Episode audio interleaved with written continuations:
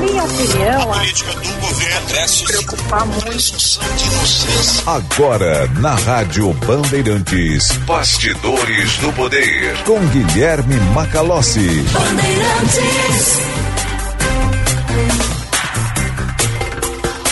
quatorze horas e três minutos, vai começando aqui nas ondas da Rádio Bandeirantes, mais uma edição do Bastidores do Poder, análise, opinião, informação e serviço. Para você que nos acompanha nesta sexta-feira de calor na capital, em todo o estado, vinte e quatro de novembro de dois mil e vinte e três, vamos até às dezesseis horas. E você nos escuta através do sinal F M noventa e quatro ponto nove, pelo aplicativo Band Rádio e Band Play, canal no YouTube Rádio Bandeirantes Poa. Se inscreva, mande a sua mensagem pelo chat ou pelo nosso WhatsApp, que é cinco um nove nove dois zero um um quatro sete zero, repetindo, nove nove dois zero um um quatro sete zero. Bastidores do Poder, com o patrocínio de Sinoscar, a Rede Chevrolet, do Grupo Sinosserra e da Granpal, a Associação dos Municípios da Região Metropolitana de Porto Alegre. Juntos melhoramos a sua vida. quatorze horas e quatro minutos, a hora certa para o Hotel Express Rodoviária. Conforto e economia é no Hotel Express Rodoviária. Ligue trinta oitenta e cinco, cinquenta e cinco zero zero. Temperatura vinte e quatro graus e cinco décimos. A temperatura para o Hospital São Lucas da P U C. Cuidado que salva vidas. Bom, há uma crise entre o Congresso Nacional, o Supremo Tribunal Federal e agora o governo. Isso porque o Senado votou uma P E C que limita os poderes monocráticos dos ministros do Supremo Tribunal Federal. Nós vamos colocar no ar aqui o trecho da manifestação de ontem do ministro Gilmar Mendes, decano da Corte. Num dos momentos mais tensos da sua manifestação, o ministro Gilmar Mendes disse que o S T F não admite intimidações. Vamos ouvi-lo. Sempre atento às suas responsabilidades institucionais e ao contexto que o cerca, está preparado, não tenho a menor dúvida, para enfrentar, uma vez mais, e caso necessário, as investidas desmedidas e inconstitucionais, agora, eventualmente, provenientes do Poder Legislativo. Lembro aos ministros, recados da rua chegam a todos nós, dando conta de que o projeto de emenda aprovado é mal menor, tendo sido endereçado a esta casa agora como forma de impedir possíveis reformas ainda mais drásticas ao funcionamento da Corte, ou mesmo a instauração de processos de impeachment contra membros deste tribunal. No particular, senhor presidente, é preciso altivez para rechaçar esse tipo de ameaça de maneira muito clara. Esta casa não é composta por covardes. Esta casa não é composta por medrosos. Cumpre dizê-lo com a serenidade, mas com firmeza e com o desassombro que esse tipo de investida exige de todos nós. Aí a fala de Gilmar Mendes ontem no Supremo Tribunal Federal, e na sequência da manifestação do Supremo Tribunal Federal, primeiro quem falou foi o Luiz Roberto Barroso, presidente da Corte, depois o decano, o ministro Gilmar Mendes. Quem se manifestou foi o presidente do Senado, Rodrigo Pacheco, autor, aliás, da P E C que foi votada e aprovada no Senado. Vamos ouvir um trecho da manifestação do Rodrigo Pacheco, que respondeu ao Supremo Tribunal Federal. E um ato normativo do poder público. Isso é da Constituição Federal. E nós não podemos admitir que a individualidade de um ministro do Supremo Tribunal Federal declare inconstitucional uma lei sem a colegialidade do Supremo Tribunal Federal. Portanto, eu não admito que se queira politizar e gerar um problema institucional em torno de um tema que foi debatido com a maior clareza possível, que não constitui nenhum tipo de enfrentamento, nenhum tipo de retaliação, e nós jamais nos permitiríamos a fazer isso, o que é algo puramente técnico de aprimoramento da justiça do nosso país, que vai ao encontro de um princípio constitucional que deveria ser aplicado no Brasil, que não é. Que é esse princípio que somente a maioria absoluta de um tribunal é que pode declarar a inconstitucionalidade de uma lei. Então, é essa a razão de ser dessa emenda à Constituição. E eu quero aqui, de novo, dizer que o discurso político no Brasil, infelizmente, está muito pobre, muito vazio de argumentos para poder se deixar levar a uma discussão desse nível entre direita e esquerda, entre um presidente e ex-presidente, é, de um tema dessa natureza que, repito, é um aprimoramento absolutamente saudável. Eu, mais uma vez, quero aqui provocar todos para a leitura e a compreensão desse instituto antes que haja qualquer tipo de exploração é, de cunho político em torno desse tema. Então, não... Aí, então, a fala do Rodrigo Pacheco em resposta... É, aos ministros da Suprema Corte, reafirmando, portanto, o texto que foi aprovado no Senado, mas que agora segue para a Câmara dos Deputados. O texto originalmente foi votado no Senado, precisa também ter a votação na Câmara dos Deputados. Vamos analisar o impacto deste texto e das consequências disso na estabilidade institucional com a cientista política Luciana Santana, que já está conosco aqui no Bastidores do Poder. Professora, é um prazer recebê-la. Boa tarde. Boa tarde. Para mim é uma, uma satisfação estar aqui com vocês.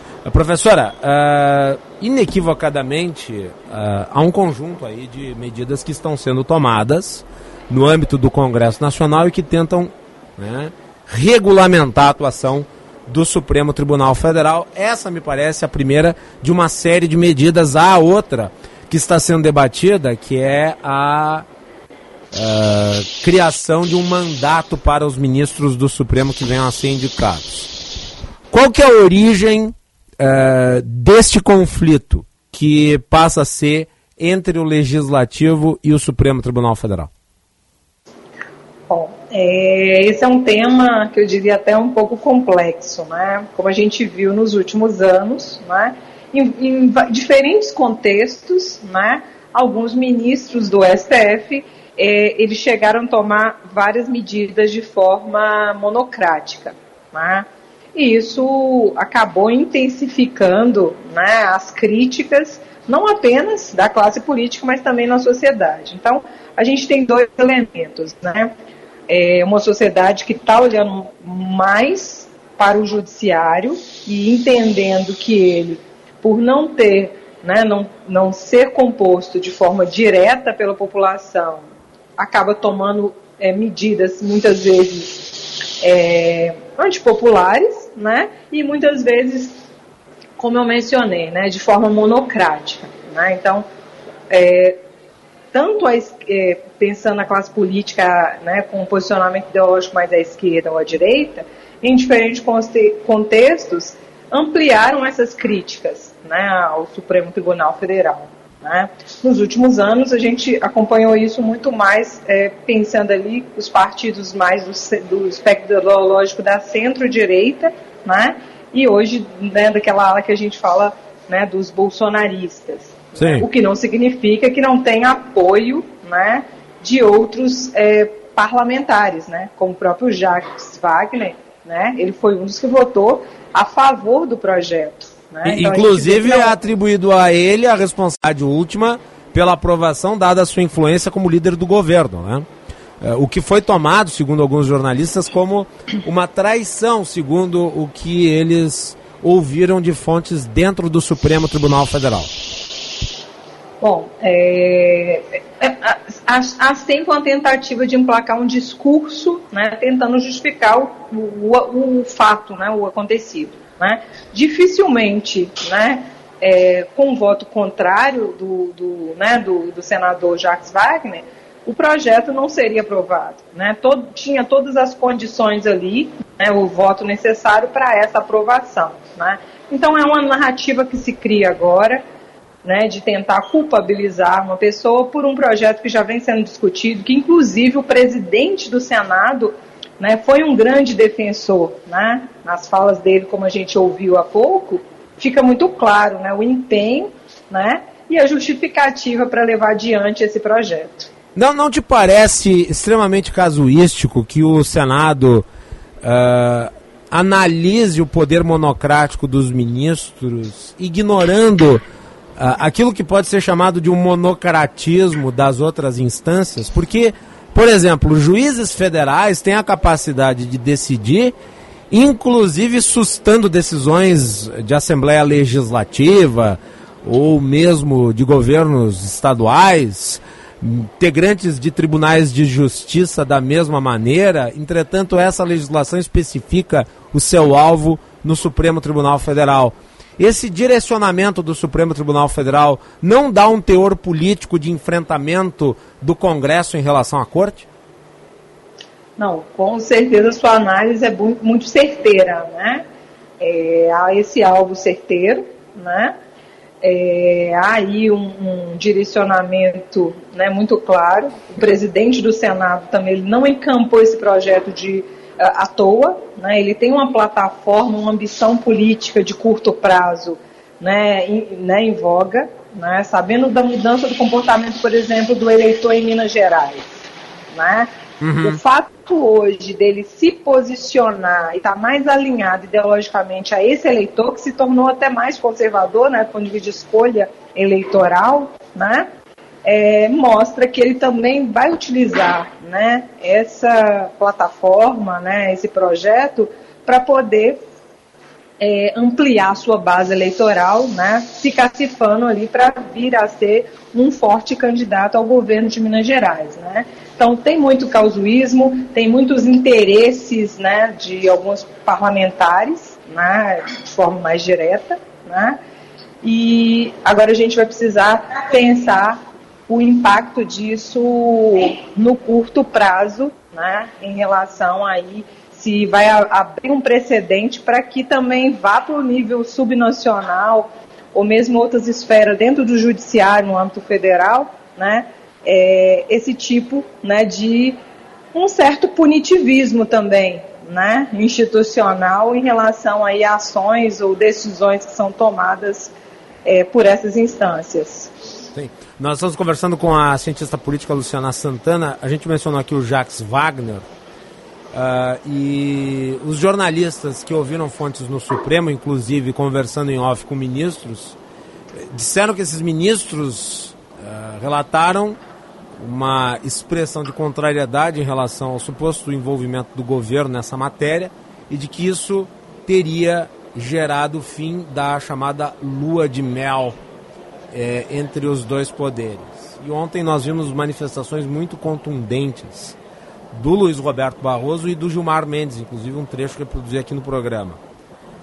Esta, esta repercussão no Supremo foi extemporânea na sua avaliação?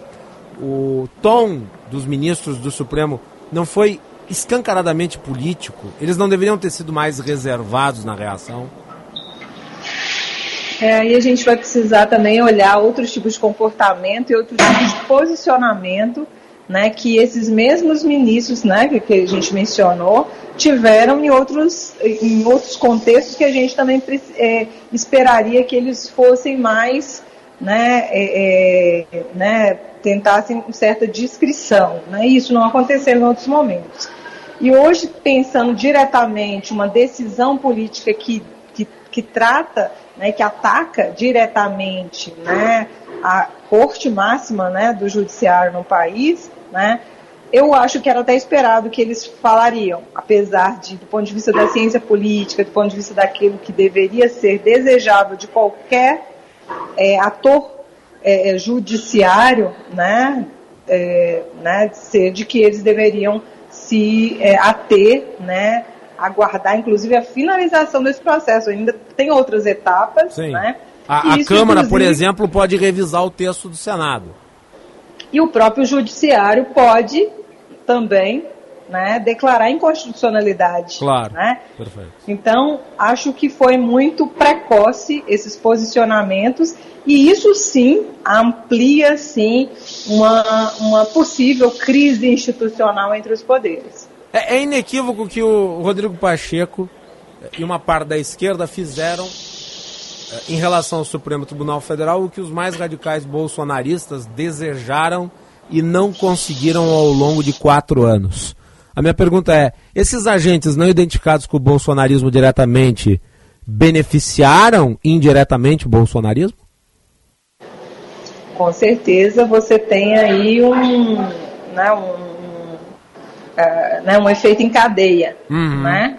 Vai haver um beneficiamento aí, né? E uma legitimidade das críticas que eram feitas anteriormente, né?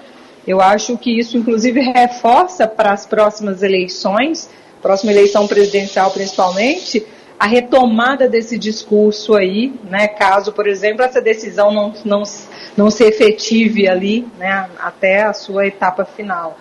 Se não, há, se não houver efetivamente essas mudanças que existem desse, desse projeto aí é, em relação a, né, ao Supremo Tribunal Federal. Luciana Santana, cientista política, obrigada pela análise aqui na abertura do Bastidores do Poder e por ter atendido o convite da produção para falar nesta sexta-feira. Eu que agradeço mais uma vez, uma ótima tarde para você e todos, todos os ouvintes. Da mesma forma, um bom final de semana. Tá aí, então. Agora, eu ressalto esse ponto, né, que gerou um questionamento à, à professora Luciana Santana. Ora, se o intento do Senado Federal é combater aquilo que se chama de monocratismo, então por que direcionar esse combate especificamente ao poder decisório dos ministros do Supremo Tribunal Federal? Juízes de primeira instância têm poder monocrático. Desembargadores do Tribunal de Justiça têm poder monocrático. Juízes da primeira instância federal têm poder monocrático. Braguinha, eu lembro de juiz federal determinando que o Supremo Tribunal, uh, determinando que as uh, redes sociais fossem suspensas no país inteiro. Eu lembro de decisão monocrática de magistrado do Tribunal de Justiça suspendendo decisão da Assembleia Legislativa. Então, se é direcionado, é casuístico. E, obviamente, obedece uma lógica, né, que está, de alguma maneira, vinculada não a o esforço, né, de eh, melhoramento das relações institucionais ou das atribuições dos poderes, mas há uma agenda essencialmente política, porque nós estamos no limiar das eleições do Senado e o Davi Alcolumbre e o Rodrigo Pacheco querem continuar no comando da mesa diretora do Senado e precisam dos votos bolsonaristas. Então fizeram da corte o alvo. Some-se a isso os outros projetos que estão sendo discutidos. Este dos mandatos, o outro, né, estabelecendo um limite de idade para indicação para o Supremo Tribunal Federal, os critérios indicativos que passariam daí então não apenas a serem indicados pelo presidente da República, mas por outras instituições. Vai se retalhando a corte através de um conjunto de legislações.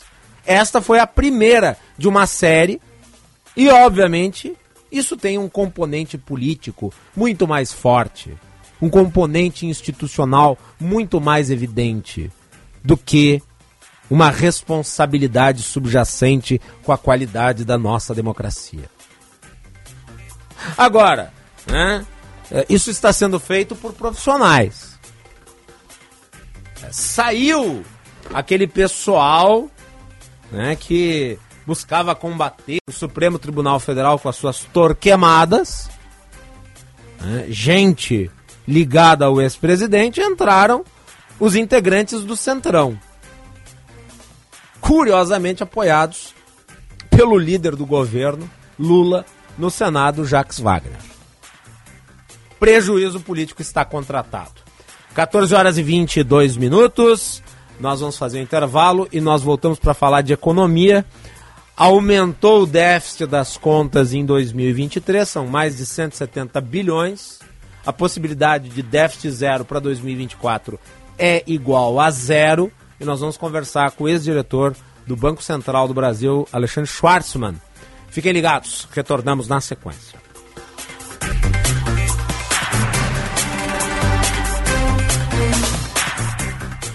Prêmio Band Cidades Excelentes dois mil e vinte e três. Reconhecer iniciativas pioneiras de gestão pública municipal, incentivar a implementação de projetos de melhoria na esfera pública, compartilhar referências e soluções de gestão para inspirar outros municípios e valorizar servidores públicos que atuam de forma proativa em benefício da população. Essas são as premissas do Prêmio Band Cidades Excelentes. A iniciativa é do Grupo Bandeirantes de Comunicação, em parceria com o Instituto Áquila. O presidente do Grupo Bandeirantes de Comunicação, João Carlos Saad, ressaltou o trabalho das prefeituras. Senhoras prefeitas, senhores prefeitos, vocês é que são as estrelas dessa festa, vocês é que são os homenageados, vocês é que carregam o piano, vocês é que administram as suas cidades. E o IGMA é a bússola da gestão municipal. A avaliação dos municípios é feita com base no ranking do IGMA, Índice de Gestão Municipal Áquila, plataforma desenvolvida pelo Instituto Áquila com seis pilares. A ferramenta de inteligência artificial consolida sessenta e sete indicadores a partir de fontes públicas. Prêmio Band Cidades Excelentes dois mil e vinte e três. Oferecimento. Governo do Estado do Rio Grande do Sul. O futuro nos une. Marco legal da educação. Transformando a educação, transformando o futuro. Uma iniciativa Assembleia Legislativa. Informação e entretenimento. Prestação de serviço sempre presente. Rádio Bandeirantes.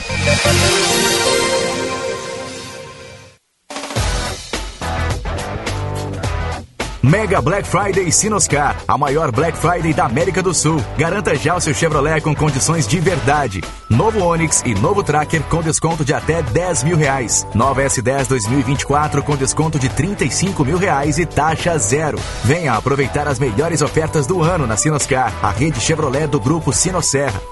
No trânsito, escolha a vida.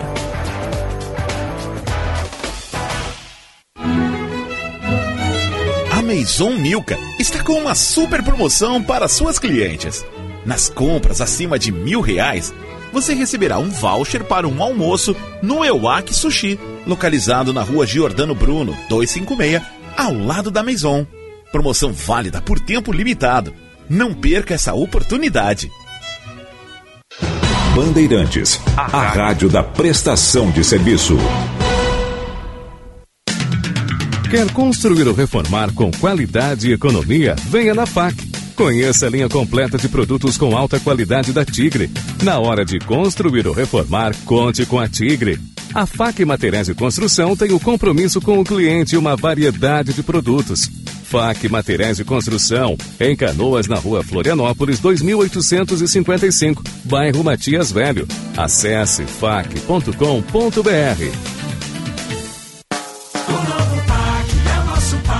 O novo PAC chegou no Rio Grande do Sul, garantindo emprego, desenvolvimento e segurança nas estradas com a construção de acessos à nova ponte do Guaíba, a duplicação da B R cento e dezesseis entre Porto Alegre e Pelotas e a da B R duzentos e noventa entre Eldorado do Sul a Pantano Grande, além da ampliação dos hospitais universitários de Santa Maria e de Pelotas e milhares de moradias do Minha Casa Minha Vida. O novo PAC é o Rio Grande do Sul no rumo certo. Brasil, União e Reconstrução. Governo Federal.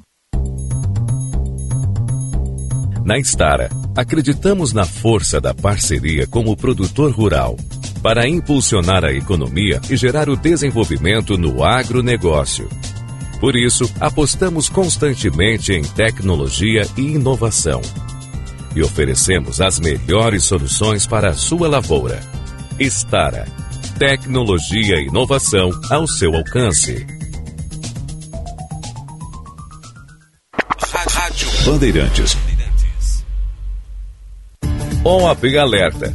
Restringir uma sustentação oral é restringir o direito do cidadão. A advocacia tem a prerrogativa de falar na tribuna, ao vivo, presencial ou telepresencialmente em nome de seu cliente. O plenário virtual obrigatório atenta contra a ampla defesa. O julgamento virtual deve ser sempre opção do cidadão, representado pela advocacia. Jamais uma imposição. Vídeo gravado não é sustentação oral. Uma campanha da O A B R S em defesa da sociedade gaúcha. O Sindicato do Ensino Privado do Rio Grande do Sul está comemorando setenta e cinco anos de uma história dedicada à educação particular. Ao longo dos anos, o Cinep R S vem contribuindo para o crescimento da educação no nosso estado e apoiando as instituições de ensino na sua nobre missão de formar gerações. Conheça o nosso trabalho. Acesse cinep hífen r s ponto org ponto b r. Rádio Bandeirantes. Em tempo real, o que acontece no Brasil e no mundo e que mexe com você.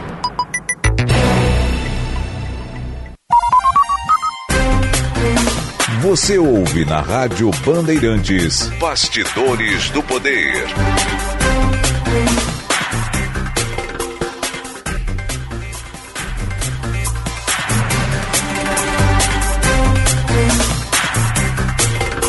Estamos de volta com o Bastidores do Poder, agora são quatorze horas e vinte e nove minutos, hora certa no Bastidores do Poder para o Hotel Express Rodoviária.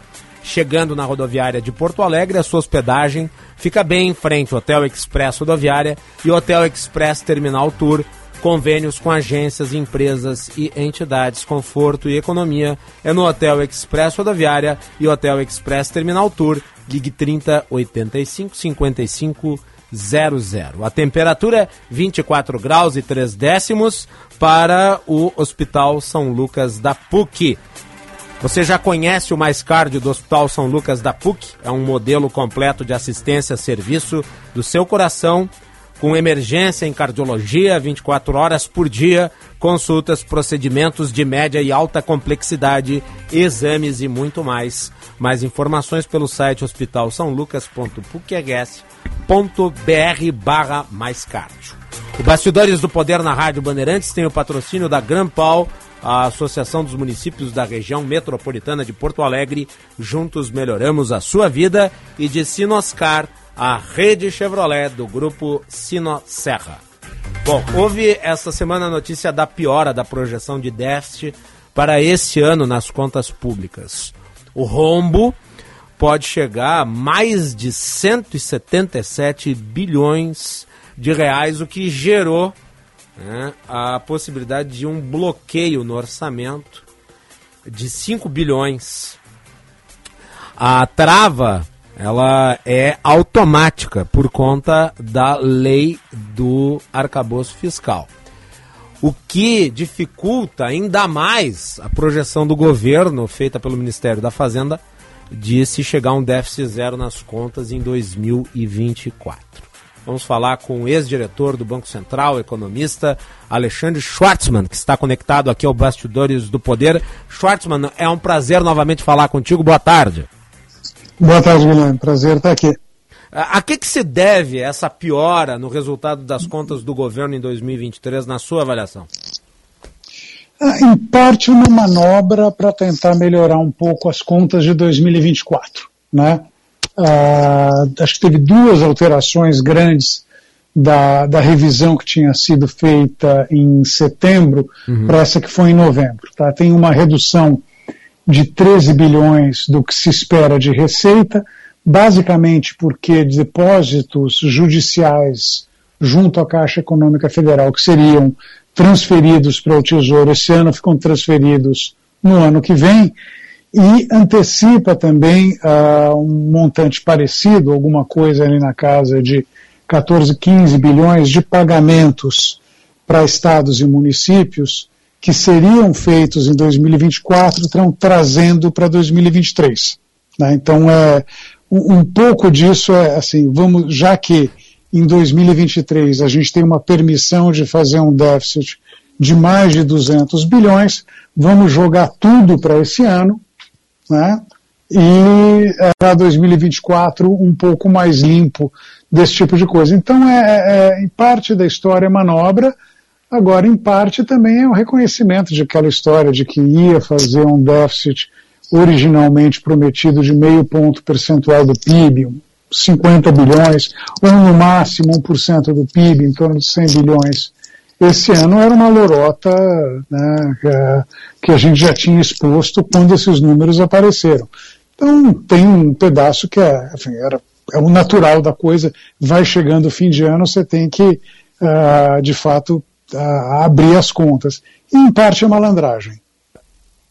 O governo está adiantando contabilidade, é, pelo menos eu depreendo disso, é, depreendo da sua fala aqui, e daí eu lhe pergunto, de certa maneira, dá para se dizer que é contabilidade criativa? Mas totalmente. Isso, isso é um exemplo de contabilidade criativa.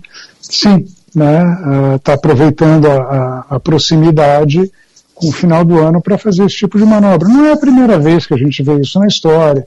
Ah, uma época se mudaram a data de pagamento do funcionalismo do, dos últimos dias de um mês para os primeiros dias do mês seguinte, porque aí num determinado ano, ao invés de ter doze folhas de pagamento, só teve oito, enfim, tem, essas coisas acontecem de tempos em tempos, vários governos fazem isso.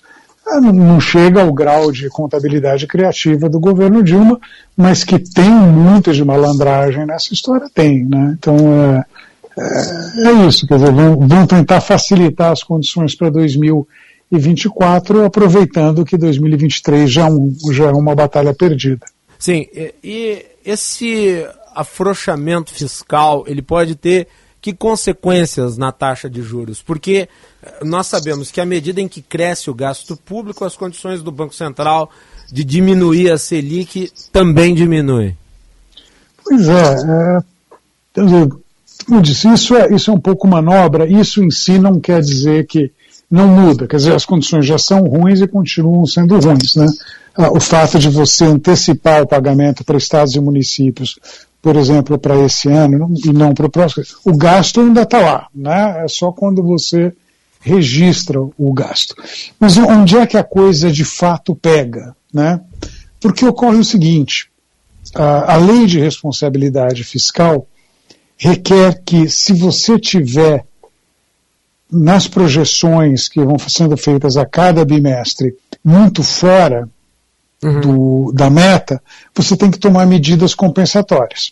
Então, uma medida compensatória obrigatória pela lei de responsabilidade fiscal, que, diga-se, não foi revogada pelo arcabouço fiscal, você tem que ter que contingenciar alguma coisa ali nos contos que o pessoal está fazendo, perto de cinquenta ou cinquenta e cinco bilhões de, de gasto. No que você faz esse tipo de manobra, você se livra do contingenciamento. Então, isso está sendo feito, na verdade, para se livrar do contingenciamento de gastos no ano que vem. Aí você tem um problema, porque ah, assim, vai ter, de fato, um volume de gastos em dois mil e vinte e quatro maior do que aquele ser, que seria sem essa bagunçadinha que eles estão aprontando por agora, né? Seja ah, postergando as receitas para o ano que vem, seja antecipando despesas de dois mil e vinte e quatro para dois mil e vinte e três. Então, significa que a gente vai trabalhar com uma trajetória de gasto mais alto, o que, obviamente, coloca dificuldades para o Banco Central cortar juros. Não tem muito segredo nessa história. Quanto mais firme você pisa no acelerador do gasto público, mais você tem que compensar no freio da taxa de juros. Nós estamos conversando com o Alexandre Schwartzman, ex-diretor do Banco Central, também economista. Schwartzman, uh, algumas semanas atrás, uh, o senhor concedeu uma entrevista ao jornal Estado de São Paulo, dizendo que o, o arcabouço fiscal já estava desfeito antes de começar a operar. Uhum. Eu lhe pergunto, há algum meio de salvá-lo? Bom... Uh... Precisa que o governo queira fazer aquilo que ele próprio, né, colocou na forma do arcabouço fiscal. Vamos, vamos lembrar isso aqui. O arcabouço fiscal não foi uh, uma imposição de marcianos, nem da, dos, das forças imperialistas estadunidenses, nem do Estado sionista terrorista, né, nem dos neoliberais. Foi o próprio governo que colocou isso daí, né? Então, assim, dado que uh, veio do Ministério da Fazenda, você precisa fazer força para seguir a regra que você mesmo criou. Agora, claro, por toda essa discussão que a gente acabou de ter, quer dizer, é, para seguir a regra, né, seja do arcabouço, seja da lei de responsabilidade, precisaria fazer um contingenciamento na ordem de cinquenta, cinquenta e cinco bilhões. O presidente da República diz que não quer. O que faz o ministro da Fazenda? Ele arruma um jeito de viabilizar que não aconteça isso. É, é assim, então, dá para falar lá, mas você precisa começar de cima, quer dizer, precisa que, você, que o presidente da República esteja de fato comprado na tese de que a gente precisa limitar o gasto público no Brasil. Ele não está comprado nessa tese. Não é o único. Vamos lembrar, a última presidente do, do Partido dos Trabalhadores, a ministra Dilma Rousseff, tinha lá um mote: o gasto é vida. E eu não falo isso aí de ouvir falar. Eu estava presente na sala quando ela falou as famosas palavras gasto é vida. Né? Então, assim, você está falando com uma testemunha ocular da história. Sim. Uh, Schwartzman, uh, nós estamos vendo aí também o, o, o governo buscando receita com a elevação da tributação ou criação de novas cobranças. Uhum. O que me parece, eu gostaria da sua avaliação sobre, tem um limite, porque também há a capacidade contributiva e a economia está um tanto quanto exaurida, me parece desgastada, Uh, e algumas previsões iniciais que se faziam na obtenção dessas novas receitas já estão sendo calibradas para menos. E uma das críticas é. originais a este arcabouço fiscal era exatamente a sua hiperdependência de novas receitas. Uh, isso é um elemento dificultador na obtenção de qualquer meta ou da eventual redução significativa do déficit das contas?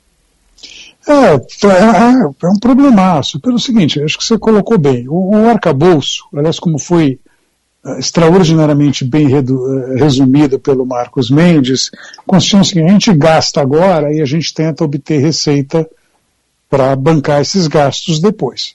E, mas, ao mesmo tempo, a sociedade brasileira tem uma resistência ao pagamento de novos impostos. A gente viu isso, nossa... Ah, quanto a isso aí, tem dezesseis anos, né, quando, a, uhum.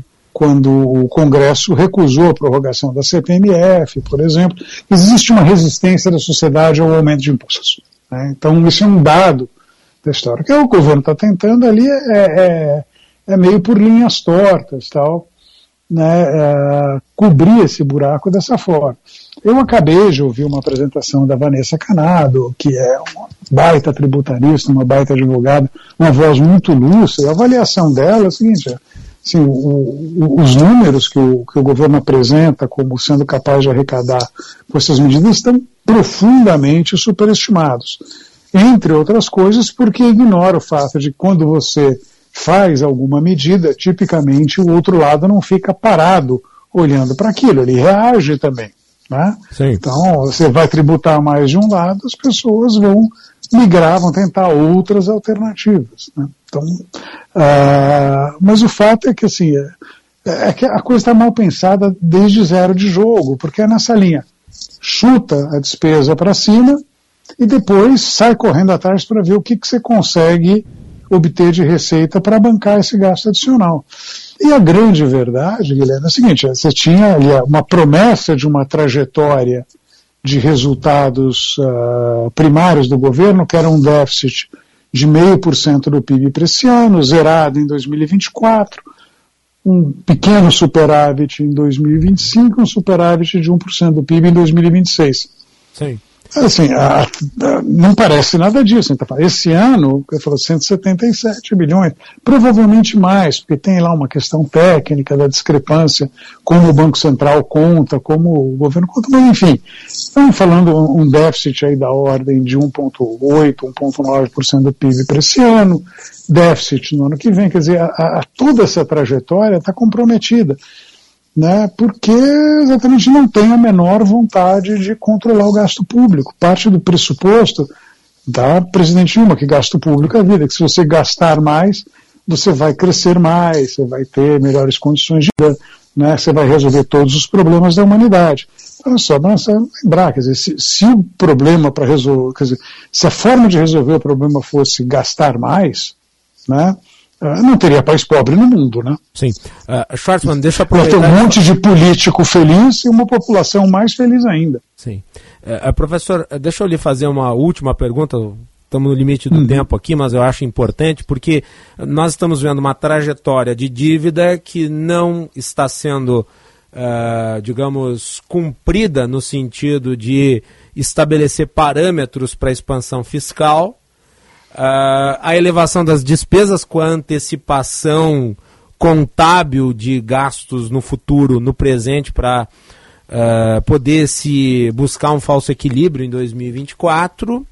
É, isso, já mencionamos, uh, pode comprometer a capacidade de redução de juros.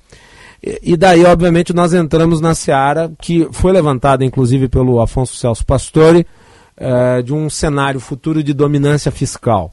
O que uhum. pode, o que tem um potencial muito preocupante, porque isso compromete daí a possibilidade do Banco Central de controlar a inflação. A minha pergunta é, uh, o descontrole do gasto tem o risco de gerar dominância fiscal e incapacidade eventual do Banco Central de controlar a inflação futura? Acho que esse risco está presente. Agora, se me perguntar, vai acontecer no ano que vem, nos próximos?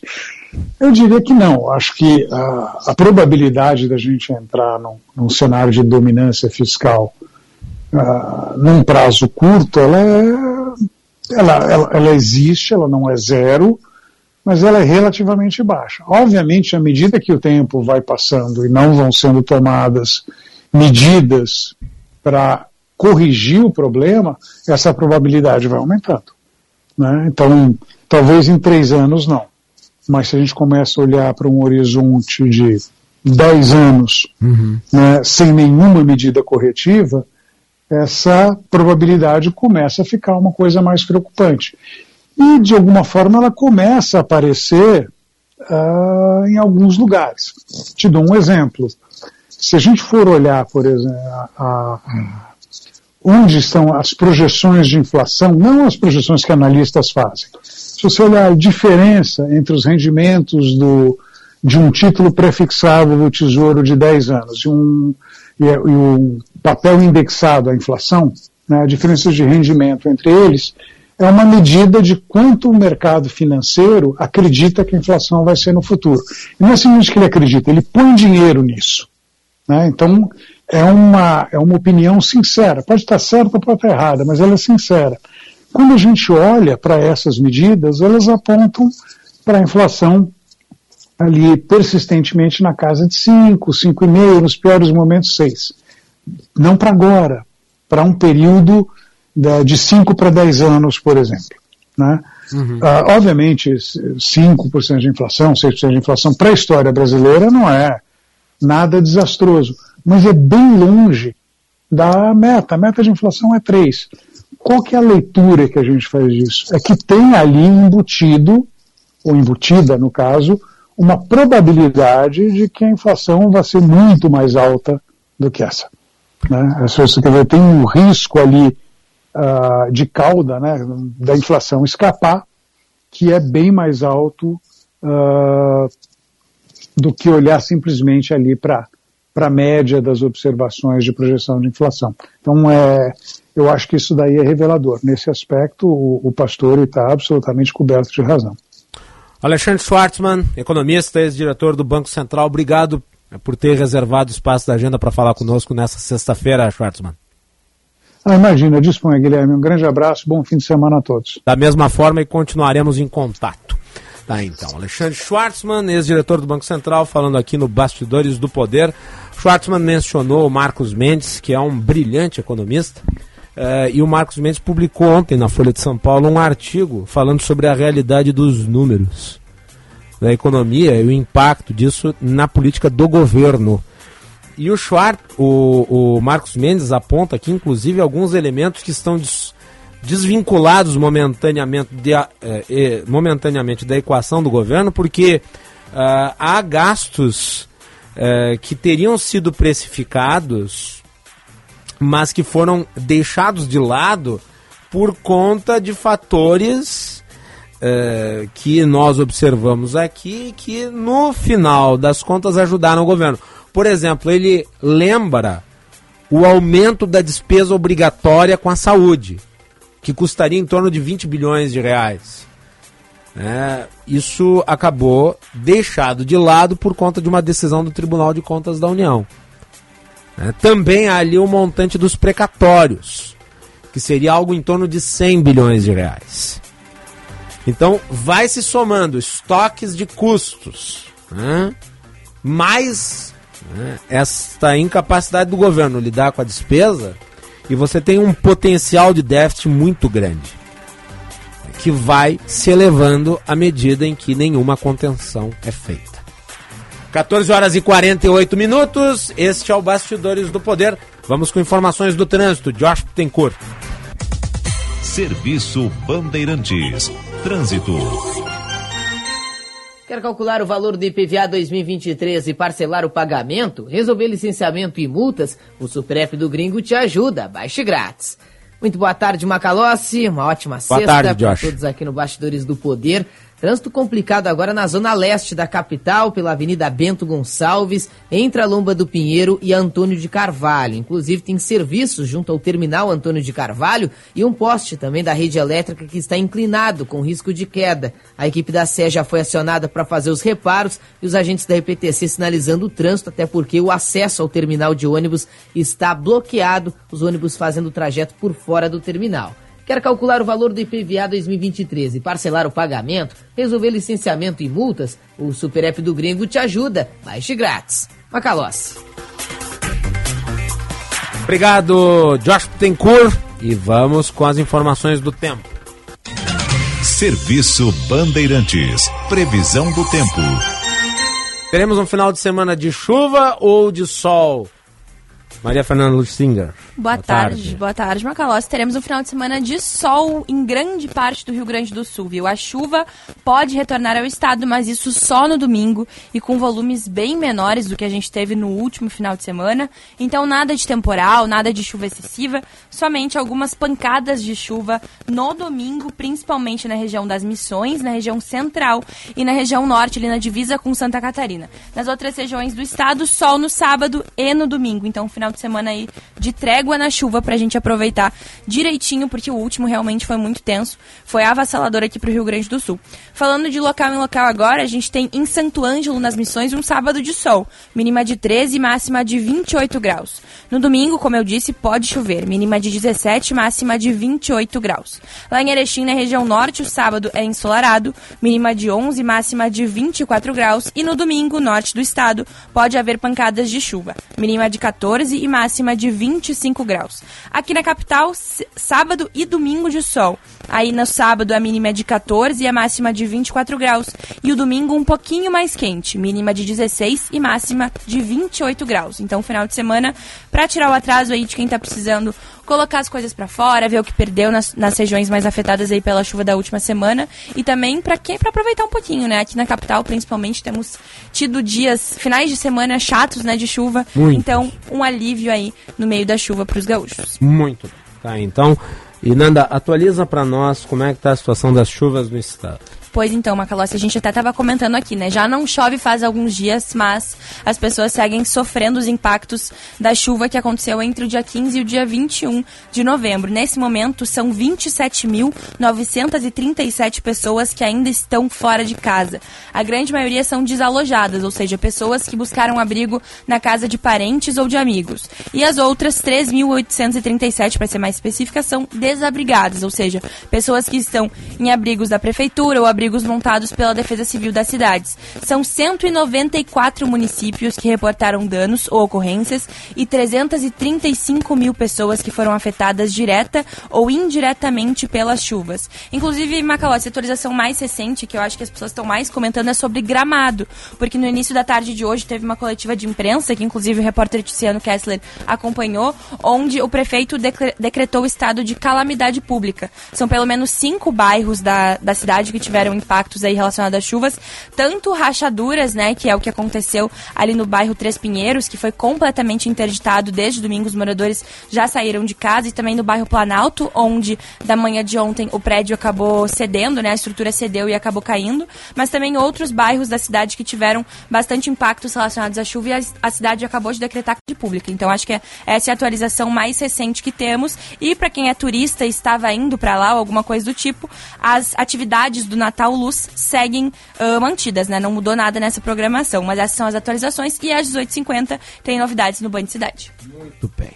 Final de semana vai tirar pra assistir The Crown? Vou tirar pra assistir The Crown, estou na última temporada. Claro que não tem spoiler. Spoiler, a rainha morre. Exatamente. Não, no The Crown acho que ainda não, né? Não, no The não Crown não sei, dela. Mas ela morre. No The Crown, né? Ela é eterna, porque a última temporada é, é muito, muito... O antes. Legado, sem sombra de dúvidas, é eterno, a personagem, é sem sombra de mas dúvidas. Mas o spoiler é, é que a Diana morre na última temporada. Poxa, outro spoiler! Hã? Esse, esse é grande. Hã? A Ninguém princesa sabia. Diana. Ninguém sabia. Tem gente dizendo, ah, porque a série enveredou para uma predominância da Diana sobre a rainha... E foi o que aconteceu na vida real. Eu também acho. A Diana monopolizou as atenções da realeza britânica nos anos noventa. Ela era é, a grande estrela. Uhum. E a série não faz mais do que reportar isso para dramaturgia. Exato. Faz jus à uhum. realidade, né? E as interpretações são maravilhosas. A Elizabeth Debicki, que é a atriz que faz a Diana, tá maravilhosa. maravilhosa. A personificação dela é incrível. Às né? vezes eu me confundo, assim. Eu, eu sempre... Eu sou uma pessoa que gosta de assistir a série e daí dá dois minutos e eu pesquiso, tipo, a imagem no Google do momento exato pra comparar. Cara, atuação perfeita, perfeita. Os gestos, os trejeitos, enfim, tudo maravilhoso. Então, quem estiver ouvindo e não assistiu The Crown ainda, por favor, assista, porque é uma série muito boa, muito bem feita. E a última temporada tá aí. Tu tá atrasado, né? Eu estou atrasado porque eu não assisti a quinta. Tem que eu assistir. Estou assistindo neste momento. A última é melhor. Vou para o segundo episódio da segunda temporada. Mas eu devo dizer, eu estou gostando muito, ainda que a minha interpretação favorita da rainha seja a primeira, sim, a sua perfeita. Versão mais jovem, eu estou gostando muito da Imelda Staunton. Claire Foy, para mim, perfeita como a rainha. Eu estou gostando muito da Imelda Staunton. Ela é muito boa. A né? rainha. Daí, numa... versão ainda mais, digamos, uh, introspectiva. Uhum. Né? A rainha cada vez mais fechada. Conservadora, fechada, exatamente como ela era, né? Até nos seus o, últimos anos. Até os últimos anos, exatamente. Agora, a série é uma aula de roteiro e vale muito a pena ser assistida. Fica a dica para o final de semana. Vai ter sol, mas eu vou maratonar. É isso aí. Vai ser sol, mas também não vai ser um sol assim de trinta graus. É, né? É um solzinho. Solzinho. Bom. Nanda, bom fim de. Pra ti também, Macalossi. Muito bem, voltamos.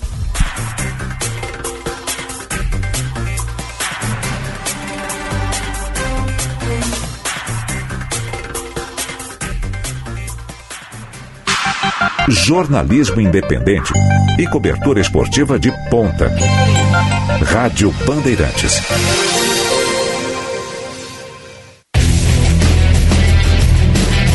Domingo de futebol aqui na Rádio Bandeirantes. A dupla Grenal volta a campo pelo Campeonato Brasileiro.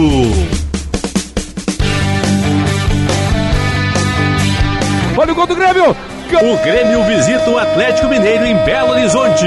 A bola vai rolar às quatro da tarde, com narração de Marcos Couto. Ferreirinha para o Grêmio, Ferreirinha para o Grêmio. Vem para a bola, Enner Valencia, pé direito, bateu, gol! E às seis e meia no Beira-Rio, o Inter recebe o Bragantino, com narração de Daniel Oliveira. Internacional, Enner Valencia! Campeonato Brasileiro é na Rádio Bandeirantes. Jornada Esportiva, parceria Talco Pó Pelotense, Banrisul, K T O ponto com, Sinoscar. Bandeirantes, fechada com você, fechada com a verdade. Chegando no aeroporto de Porto Alegre, sua hospedagem fica a cinco minutos de distância, com transfer cortesia. Basta ligar trinta e vinte e dois, vinte e vinte. Hotel Express e Hotel Expressinho Aeroporto. Apartamentos renovados, com higienização cuidadosa, café cortesia bem cedinho e amplo estacionamento. Conforto e economia é no Hotel Express e Hotel Expressinho Aeroporto. Ligue trinta e vinte e dois, vinte e vinte. Está aberto o lote zero da Feira Brasileira do Varejo dois mil e vinte e quatro. Até o dia quinze de dezembro você tem a oportunidade única de adquirir o seu ingresso pelo menor preço. Viva o futuro do varejo. Diversos palcos, workshops e atrações. A F B V acontece nos dias vinte e dois, vinte e três e vinte e quatro de maio no Centro de Eventos Fiergues. Associados Sind Lojas tem cinquenta por cento de desconto. Acesse feira brasileira do varejo ponto com ponto b r e garanta a sua inscrição. Um evento do Sind Lojas Porto Alegre. Rádio Bandeirantes. Quando a sua cidade melhora, sua vida melhora também. A Granpal, Associação dos Municípios da Região Metropolitana de Porto Alegre, trabalha todos os dias para promover melhorias para você, construindo soluções conjuntas para superar os desafios enfrentados pelos municípios. Transporte público, meio ambiente, atendimento em saúde, mais segurança e educação de qualidade. Se faz parte da sua vida, a Granpal trabalha para melhorar. Granpal. Juntos, melhoramos sua vida. Na Stara, acreditamos na força da parceria com o produtor rural para impulsionar a economia e gerar o desenvolvimento no agronegócio. Por isso, apostamos constantemente em tecnologia e inovação e oferecemos as melhores soluções para a sua lavoura. Stara, tecnologia e inovação ao seu alcance. Bandeirantes, a rádio da prestação de serviço.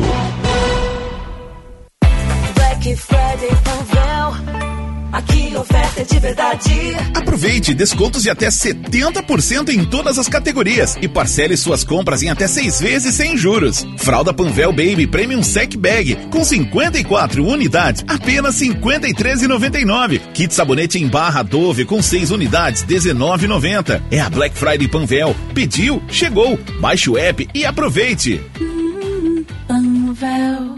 Cinema combina com pipoca, pipoca quentinha e um filme bom. Filme tem que ser no cinema, um cinema que combine com você. Você combina com G N C. Filme combina com cinema, você combina com G N C. G N C, todas as sensações do cinema. Rádio Bandeirantes, em tempo real, o que acontece no Brasil e no mundo e que mexe com você. Repórter Bandeirantes é um oferecimento de Grupo Souza Lima, eficiência em segurança e serviços. Repórter Bandeirantes. O S T F retoma o julgamento da revisão da vida toda das aposentadorias. De Brasília, Thaís Sprovieri. O Supremo Tribunal Federal voltou a julgar o recurso da decisão sobre a chamada revisão da vida toda das aposentadorias. A medida abre a possibilidade da aplicação de uma regra mais vantajosa para segurados no cálculo dos benefícios. O julgamento ocorre em plenário virtual e até o momento foram dados quatro votos que propõem formas diferentes de aplicar a decisão tomada sobre o tema em dezembro do ano passado. O julgamento deve terminar em primeiro de dezembro, se não houver um pedido de vista ou de destaque que leva a deliberação ao plenário presencial. A A revisão da vida toda no I N S S é o recálculo da média salarial para a aposentadoria, considerando todas as remunerações do trabalhador, mesmo as anteriores a julho de mil novecentos e noventa e quatro, quando foi implementado o Plano Real. O mecanismo pode, na prática, mudar os valores dos benefícios de milhares de aposentados e pensionistas. E é comemorado neste sábado o Dia da Baiana. De Salvador, repórter Camila Falcão. Amanhã será comemorado o Dia da Baiana de Acarajé. Em Salvador, a programação conta com missa e cortejo pelas ruas do comércio na Cidade Baixa. Na capital, as baianas estão em muitas esquinas e é impossível resistir ao cheiro que exala dos tabuleiros. Com vatapá ou caruru, o acarajé é quase unanimidade entre os soteropolitanos. O ofício das baianas de acarajé é registrado como Patrimônio Imaterial do Brasil pelo IFAM. Esse foi o repórter Bandeirantes. O negócio é o seguinte, a solução completa para o seu negócio é a Souza Lima. E com a Souza Lima, o negócio é inovação. E aqui não tem esse negócio de ser tudo igual, não. As soluções são sob medida, de segurança, limpeza e outros serviços. E é um ótimo negócio em valores, sempre alinhado aos valores do seu negócio. E esse negócio de terceirização deixa que a gente resolve. O nosso negócio é fazer o seu negócio melhor. Negócio fechado? Grupo Souza Lima. Soluções completas para o seu negócio. O Secovi São Paulo, a casa no mercado imobiliário, trabalha desde mil novecentos e quarenta e seis para o desenvolvimento desse setor, produzindo conteúdo, envolvendo ações para viabilizar a oferta de habitações e atender às necessidades das famílias e dos consumidores. Dedica-se ativamente para garantir o desenvolvimento social, a geração de emprego e renda, a melhoria da qualidade de vida e a preservação do meio ambiente, disseminando e promovendo práticas de E S G no setor produtivo. Saiba mais em secov ponto com ponto br. A Abrainc, que foi criada em dois mil e treze para representar e fortalecer o setor imobiliário, contribuir para o desenvolvimento econômico e social do país e aprimorar o mercado da incorporação, com garantia de segurança jurídica, redução de burocracias e geração de oportunidades para os brasileiros terem acesso ao crédito imobiliário e conquistarem a casa própria. Com atuação nacional, são mais de setenta incorporadoras associadas que juntas possuem grande relevância na economia brasileira. Acesse abrainc ponto org ponto br. A corrida dos negócios não é só sobre quem chega primeiro, é também sobre quem vai mais longe. E para isso você precisa de uma equipe campeã. A Stone é a número um em atendimento. Tem tudo que o seu negócio precisa para vender, gerir, girar e acelerar. E a regra é simples. Quanto mais você vende, menos você paga. Vem pra Stone, porque nos negócios não basta ser o melhor piloto. Tem que ter a melhor equipe. Vamos botar pra girar? Agende uma visita. O Secovi São Paulo, a casa no mercado imobiliário, trabalha desde mil novecentos e quarenta e seis para o desenvolvimento desse setor, produzindo conteúdo e desenvolvendo ações para viabilizar a oferta de habitações e atender às necessidades das famílias e dos consumidores. Dedica-se ativamente para garantir o desenvolvimento social, a geração de emprego e renda, a melhoria da qualidade de vida e a preservação do meio ambiente, disseminando e promovendo práticas de E S G no setor produtivo. Saiba mais em secovi ponto com ponto br. Vem aí! Torneio odontológico Bifado dos Dentes! Apoio! Bebeto Bet, a Bet do Bebeto! Bet Jamaica, a Bet com tinha mais! Da Bet Bet, a Bet do Careca do Porta dos Fundos! Bet Faria, a sua Bet Global! Para, para, para! Agora tem Bet em todo canto? Vai logo pro Esportes da Sorte, que tem o melhor de cada Bet e muito mais! Esportes da Sorte é diferente! Jogos exclusivos, saques ilimitados e as melhores cotações de verdade! Não esquece! Esportes da Sorte é muito mais que Bet! Black Friday, claro! Black Boa é com multi ofertas. Leve o Galaxy S vinte e três com o cinco G mais rápido do país em vinte e uma vezes de noventa e nove sem juros. Tá muito barato. São só vinte e uma vezes de noventa e nove sem juros. Você ainda leva o passaporte mundo para usar seu plano no exterior como se estivesse no Brasil. Corre para aproveitar, é só até vinte e seis de novembro. Muitas ofertas assim, só na Black da Claro. Vem pra Claro e aproveite as vantagens. Consulte condições de aquisição. O Secovi São Paulo, a casa no mercado imobiliário, trabalha desde mil novecentos e quarenta e seis para o desenvolvimento desse setor, produzindo conteúdo e desenvolvendo ações para viabilizar a oferta de habitações e atender às necessidades das famílias e dos consumidores. Dedica-se ativamente para garantir o desenvolvimento social, a geração de emprego e renda, a melhoria da qualidade de vida e a preservação do meio ambiente, disseminando e promovendo práticas de E S G no setor produtivo. Saiba mais em secov ponto com ponto br. A Abrainc, que foi criada em dois mil e treze para representar e fortalecer o setor imobiliário, contribuir para o desenvolvimento econômico e social do país e aprimorar o mercado da incorporação, com garantia de segurança jurídica, redução de burocracias e geração de oportunidades para os brasileiros terem acesso ao crédito imobiliário e conquistarem a casa própria. Com atuação nacional, são mais de setenta incorporadoras associadas que juntas possuem grande relevância na economia brasileira. Acesse abrainc ponto org ponto br. Na hora de contratar estagiários e aprendizes, a sua empresa precisa estar com quem mais entende do assunto. O C I E E, a maior O N G brasileira de inclusão de jovens no mercado de trabalho há mais de cinquenta e nove anos, apoia as empresas brasileiras a terem os melhores aprendizes e estagiários. Para que arriscar se você pode estar com o C I E E? Acesse C I E E ponto online e redescubra esta organização que é um orgulho ao nosso Brasil.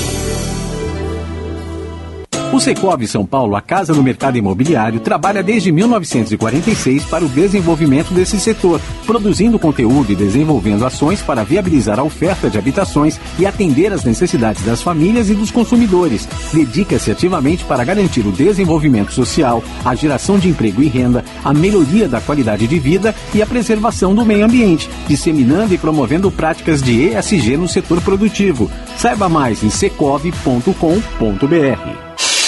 Repórter Bandeirantes. Você ouve na Rádio Bandeirantes Bastidores do Poder.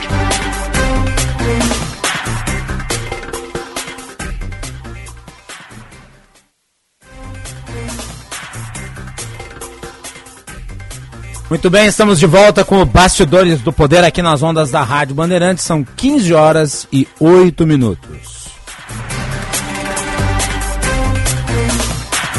quarenta e cinco anos de existência, a Durgues Sindical participa ativamente das lutas sociais, em especial da defesa da educação pública, dos direitos dos professores e da defesa da educação pública. A construção política do sindicalismo do amanhã é uma construção política indispensável para a reafirmação da grandeza e da soberania nacional num país que garanta a inclusão social. A formulação de soluções é papel da categoria docente e, por conseguinte, da Durgues, a Durgues Sindical, há quarenta e cinco anos lutando pela educação e pela democracia no Brasil.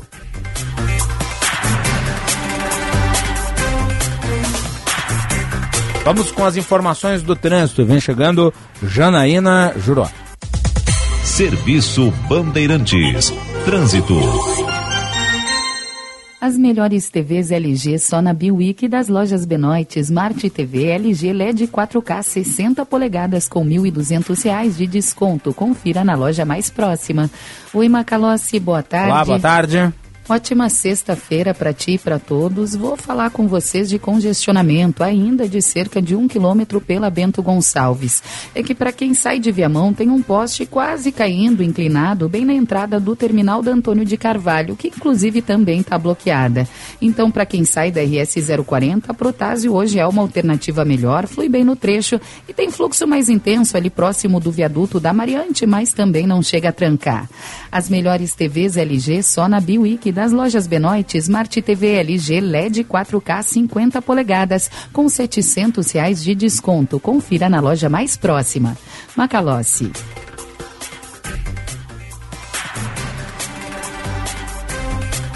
Muito bem, tá então as informações do trânsito aqui no Bastidores do Poder. Bom, e para surpresa de muita gente, o presidente Lula vetou na integralidade a desoneração na folha dos dezessete setores econômicos que mais empregam no país. A repercussão é grande, a pressão sobre o governo se adensou, é alta a possibilidade de o Congresso rever isso e derrubar o veto. E o ministro da Fazenda, Fernando Haddad, ele fez um pronunciamento ontem dizendo que vai apresentar uma alternativa para manter o veto de Lula. Vamos ouvir o ministro.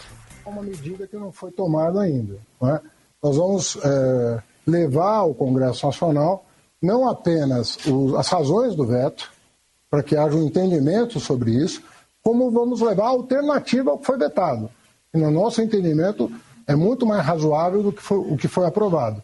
Nós não tivemos a chance de fazê-lo. Eu, todas as vezes que me manifestei sobre isso, pedi para que nós enfrentássemos esse problema depois da promulgação da reforma tributária. Falei várias vezes isso, falei, ah, vamos aguardar a reforma tributária e na sequência a gente tenta resolver esse problema. Entendo que o Congresso tem autonomia para tomar suas medidas, uh, mas considero que a medida que o presidente tomou é correta, do ponto de vista econômico, do ponto de vista jurídico, e na volta da COP, né, quando a reforma tributária, na minha opinião, já vai ter sido apreciada pela Câmara terminativamente, nós vamos poder levar ao Congresso Nacional uma solução que nos parece mais promissora. Daí a fala do ministro Fernando Haddad. Vamos conversar com a relatora Na Câmara dos Deputados, da desoneração da Folha, a deputada Anny Ortiz, aqui do Rio Grande do Sul. Deputada, o Congresso vai derrubar o veto do presidente na sua avaliação? Boa tarde. Boa tarde, Macalossi. Boa tarde a todos que nos ouvem e nos assistem aqui. É, eu acredito que sim, que tem, tu, tem todas as ferramentas e todas as indicações que a gente consegue des- derrubar esse veto, até porque o projeto foi aprovado na Câmara por quatrocentos e trinta votos favoráveis a dezessete votos contrários. Então, uma grande maioria, maioria esmagadora, aprova essa medida da desoneração da Folha, que é. não é algo novo, né? A, a política de desoneração da Folha, ela existe desde dois mil e onze, foi sendo renovada é, por períodos, né? A última renovação, a última prorrogação da desoneração da Folha se deu no final de dois mil e vinte e um, que prorrogava por mais dois anos, vinte e dois e vinte e três. Então, agora, dia trinta e um de dezembro, termina, né, a questão da desoneração da Folha, que o que, que é, para quem nos escuta e não sabe sobre o que, que significa isso. É a contribuição previdenciária patronal.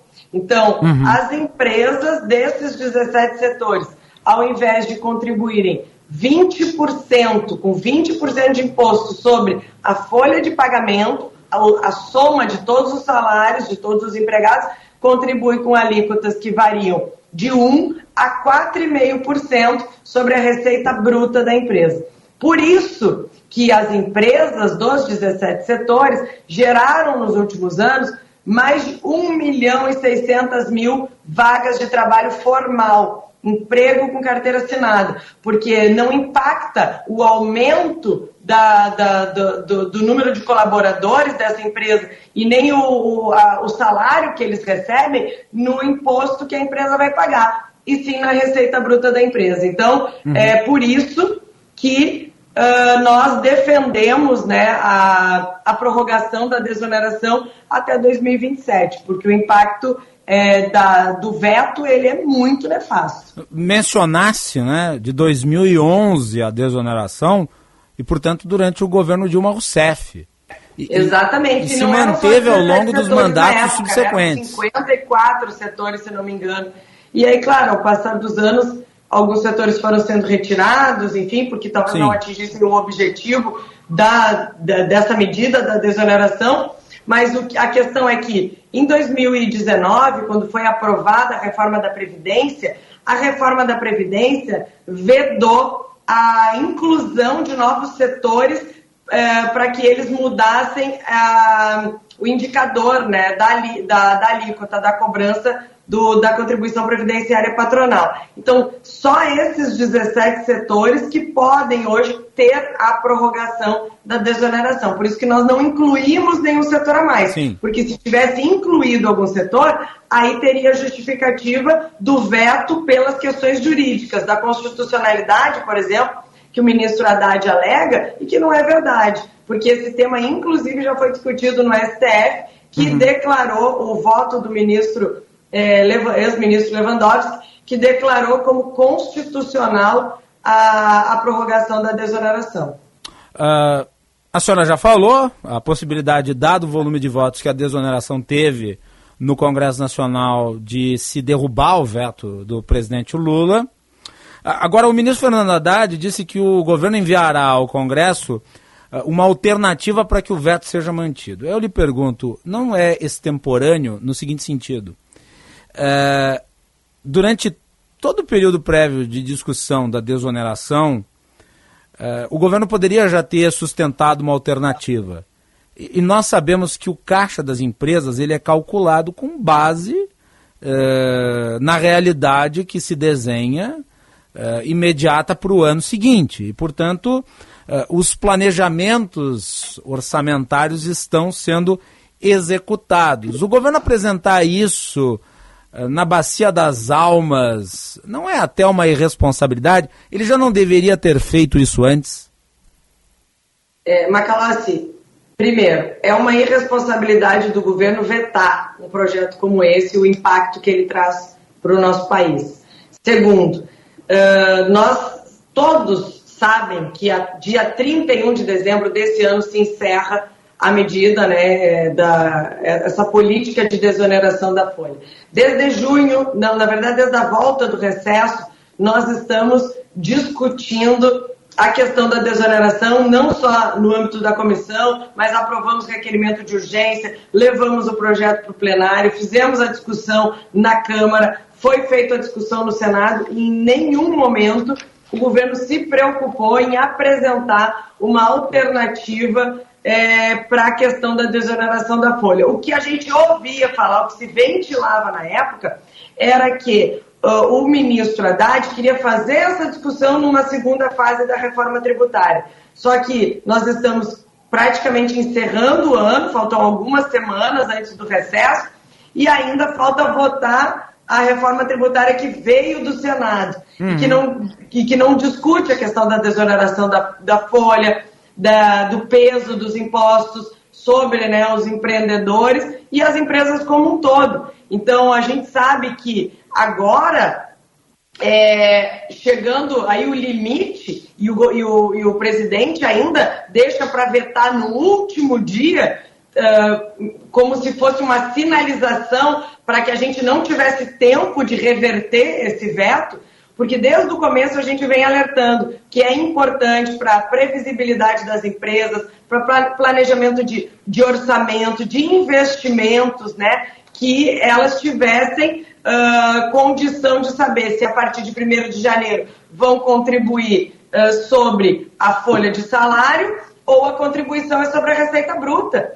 E o impacto, esse aumento de impostos, porque isso é aumento de impostos, esse aumento de impostos, ele não tem como ser absorvido por essas empresas. E qual é o resultado disso? O resultado disso são demissões, milhões, tá? Aqui, é, olha, dá quase um milhão os números que a gente teve acesso é, de desempregados no Brasil que serão demitidos por conta do fim, né, da desoneração da folha, o impacto que tem uh, no, no, no, no custo, né, da, no custo do, da, de vida do brasileiro, é. na, na competitividade dessas empresas, porque ali tem setor coreiro calçadista, setor têxtil de confecção, que já enfrentam uma, uma competição, né, com os produtos que vêm aí de... Da, da, da Ásia, enfim, uh, importados que, que acabam vindo com preço muito mais competitivo, o nosso produto aqui vai ficar ainda menos competitivo, não só em território nacional, mas também no exterior também.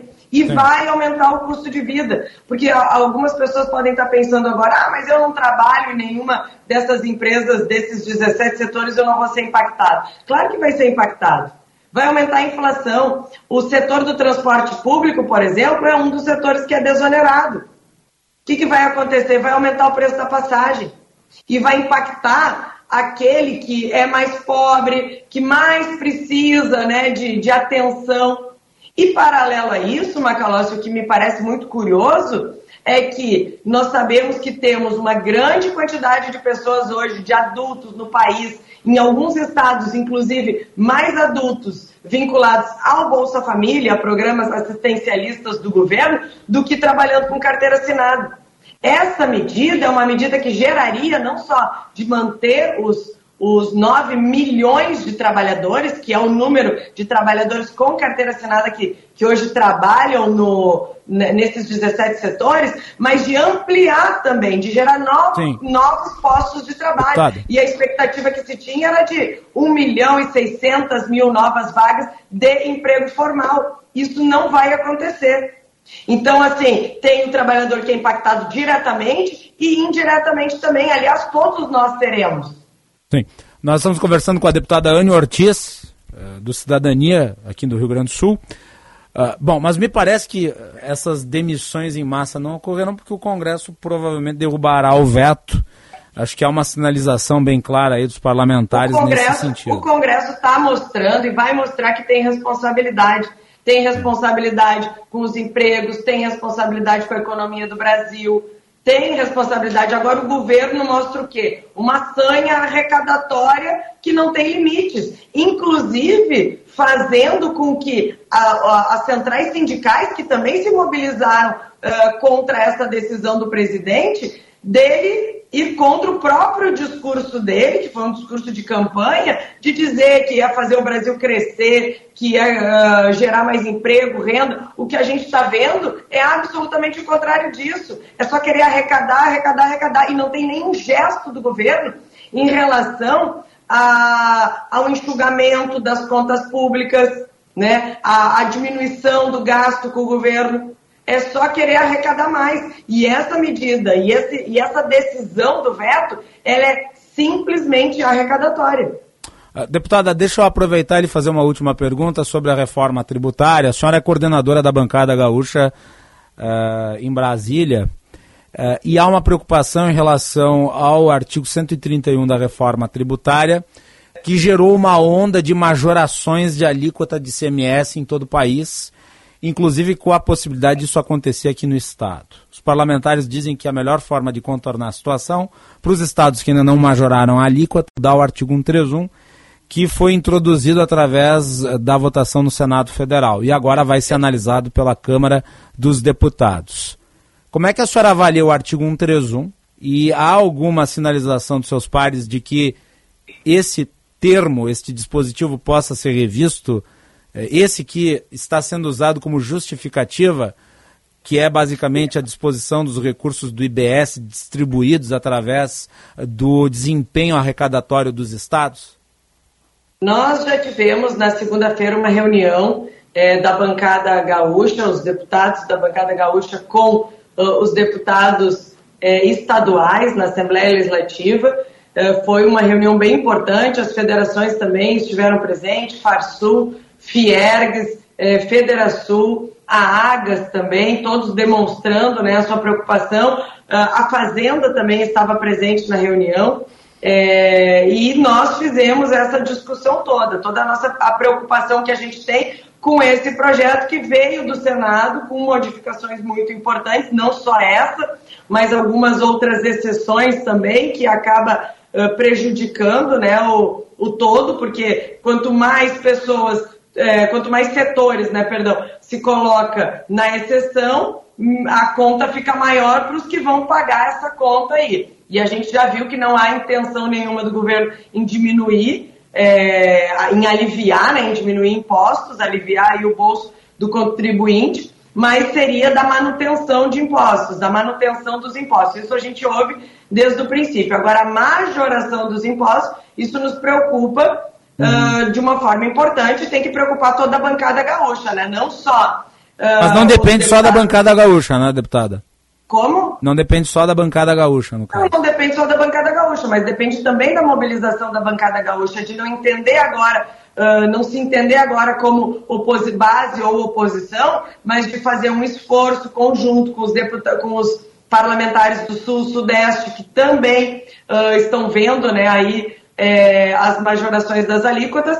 É uma forma muito equivocada, porque provoca, né, essa, essa guerra fiscal por quem vai ter a, a maior fatia, e a reforma tributária vinha com o objetivo absolutamente contrário desse, que era para acabar com a guerra fiscal que se tem hoje, e lamentavelmente ela trouxe ainda isso muito forte dentro desse texto que veio do Senado. Agora, o que a gente está vendo é cada estado querendo aumentar mais para garantir o seu quinhão. Então, nós, para não ter prejuízo, né? Então, nós lá estamos conversando, já recebemos é, manifestações da FEComércio, a Federasul também entrou em contato comigo, querem marcar uma reunião também com a bancada gaúcha. A gente está à disposição para conversar sobre isso. Fizemos uma reunião da bancada terça-feira para tratar de alguns assuntos, mas uh, como assunto extraordinário, nós também introduzimos essa questão do cento e trinta e um na pauta, uhum. porque ela é importantíssima e o impacto que ela vai trazer aqui para o nosso estado é, é um impacto grande. Então, a gente tem discutido isso. Eu acho que precisa ser modificado ser, é, esse artigo, não só a modificado, mas tem que ser suprimido, porque se ele for suprimido, ele não volta, né, para o Senado. Então, a gente precisa tratar é, com muita atenção nessa questão para evitar que se aumente os impostos aqui no estado. Deputada Anny Ortiz, obrigado pela participação aqui no Bastidores do Poder. Vamos continuar monitorando essas pautas. Muito obrigada, Macalossi, pela oportunidade. Eu quero dizer que nós estamos trabalhando fortemente para derrubar o veto, principalmente na, não, não só na questão da derrubada do veto, mas hoje a gente luta contra o tempo, né? Porque uhum. eu já venho alertando isso há bastante tempo, desde quando é, peguei o relatório na comissão ainda da desoneração da folha, e a gente conseguiu aprovar o requerimento de urgência para levar para o plenário, para votar, porque as empresas precisam, né, dessa previsibilidade, precisam planejar os seus orçamentos do próximo ano, e lamentavelmente o presidente toma essa decisão absolutamente equivocada, deixa para o último dia para vetar um projeto tão importante para o nosso país, que o, o, o impacto é muito negativo, não só na questão do desemprego, que vai ter muito desemprego no nosso país, mas a competitividade das empresas do setor e o aumento do custo de vida dos brasileiros. Foi uma decisão absolutamente equivocada, tanto no campo político quanto, na minha opinião, no campo econômico. Vamos trabalhar muito para derrubar o veto. Obrigada. Boa Deputada tarde. Anny Ortiz, do Cidadania, coordenadora da bancada gaúcha em Brasília, aqui no Bastidores do Poder. Nós vamos fazer um intervalo e voltamos na sequência com a atualização da dupla Grenal.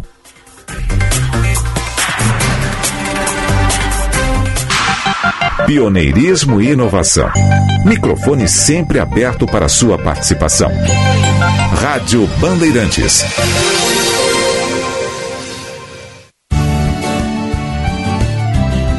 Na Rádio Bandeirantes, Agronotícias, com Eduarda Oliveira. A Secretaria da Agricultura, Pecuária, Produção Sustentável e Irrigação concluiu a instalação de coletores de esporos do programa Monitora Ferrugem R S em lavouras de soja no Rio Grande do Sul. Nesta safra dois mil e vinte e três a dois mil e vinte e quatro, foram instalados setenta em setenta municípios das diferentes regiões do estado. A ferrugem asiática da soja é causada por um fungo e seu controle é feito por manejo integrado, com monitoramento do surgimento de esporos, que são estruturas de disseminação do fungo, que em condições climáticas adequadas se desenvolvem, gerando o desenvolvimento da ferrugem asiática em plantas de soja. Para realizar esse monitoramento, o Rio Grande do Sul conta desde dois mil e vinte e um com o programa Monitora Ferrugem R S, conduzido pela Secretaria da Agricultura, a Emater R S Ascar e dez parceiros, constituídos por laboratórios de análise fitossanitária, instituições de ensino e pesquisa do estado. Agronotícias, oferecimento Senar R S. Vamos juntos pelo seu crescimento. Aprenda marketing digital e entre no mercado digital com o Clube Share. O Clube Share possui mais de cem cursos para você se qualificar. São cursos, formações que irão te ajudar a aprender sobre marketing digital com os melhores profissionais do país. Saiba mais em tudo the share ponto com ponto b r ou no Instagram, arroba tudo the share. Não fique para trás, invista na sua qualificação. Rádio Bandeirantes.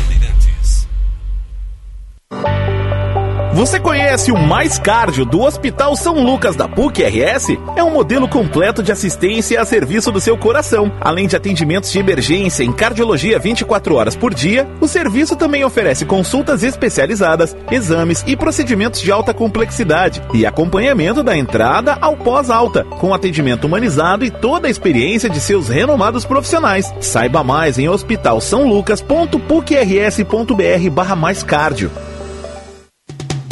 Proteger a sua empresa não é uma prioridade, é obrigação. A Transul sabe disso e tem um plano de área protegida especial para você. Garanta a continuidade das atividades do seu negócio e seus funcionários mais seguros e tranquilos, com a proteção adequada para salvar vidas. Uma estrutura completa, ambulâncias equipadas, médicos, equipe de enfermagem e todos os materiais necessários para um pronto atendimento rápido e eficaz. São cinquenta anos de experiência protegendo vidas. Para saber mais, acesse transul ponto com ponto b r ou nossas redes sociais. Rádio Bandeirantes. Fechada com você. Com você. Fechada com a verdade. Com a verdade. O Sindicato do Ensino Privado do Rio Grande do Sul está comemorando setenta e cinco anos de uma história dedicada à educação particular. Ao longo dos anos, o Sinep R S vem contribuindo para o crescimento da educação no nosso estado e apoiando as instituições de ensino na sua nobre missão de formar gerações. Conheça o nosso trabalho. Acesse sinep hífen r s ponto org ponto b r. Mega Black Friday Serviços Chevrolet. Só aqui, seu Chevrolet sem arranhões e com ofertas que cabem no seu bolso. Confira. Reparo rápido de pintura de trezentos e noventa e nove reais por apenas trezentos e quarenta e nove reais por peça riscada sem amassados. E ainda, alinhamento para carros de passeio por apenas oitenta e nove reais e com mais dez reais você leva balanceamento das quatro rodas. Mega Black Friday Serviços Chevrolet. Corra para aproveitar. No trânsito, escolha a vida. Chevrolet. Rádio Bandeirantes. Em tempo real, o que acontece no Brasil e no mundo e que mexe com você.